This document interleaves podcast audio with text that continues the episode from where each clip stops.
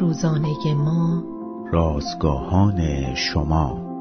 زمانبندی خدا همیشه درست است. صبورانه منتظر او بمانید.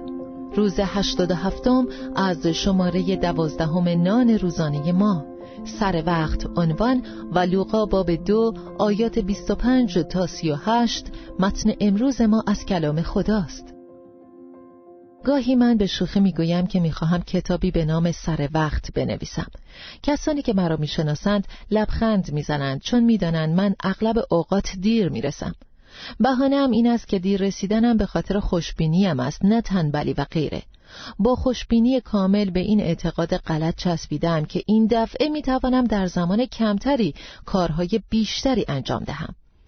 اما نمیتوانم و همیشه در انتها به خاطر دیر رسیدنم مجبور به عذرخواهی از دیگران میشوم.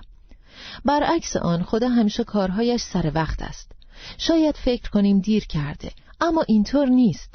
در سرتاسر کلام خدا درباره کسانی می‌خوانیم که به خاطر زمانبندی خدا بی‌صبر و بی‌طاقت شدند. اسرائیلیان برای آمدن مسیح موعود مدت‌ها منتظر ماندند و صبر کردند. بعضی از آنان نومید شدند، اما شمعون و حنا همچنان امیدوار بودند. آنها هر روز در معبد خدا دعا می کردند و انتظار می کشیدند و پاداش ایمانشان را نیز دیدند.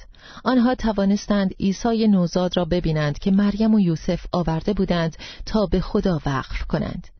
وقتی به خاطر جواب ندادن خدا در زمانبندی خودمان نومید می شویم، این ایام کریسمس را به خاطر بیاوریم که چون زمان به کمال رسید خدا پسر خود را فرستاد تا آنکه پسرخواندگی را بیابیم.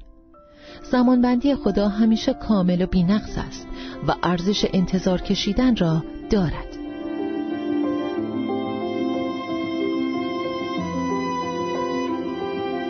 کلیه حقوق متن این اثر متعلق به انتشارات جهان ادبیات مسیحی است.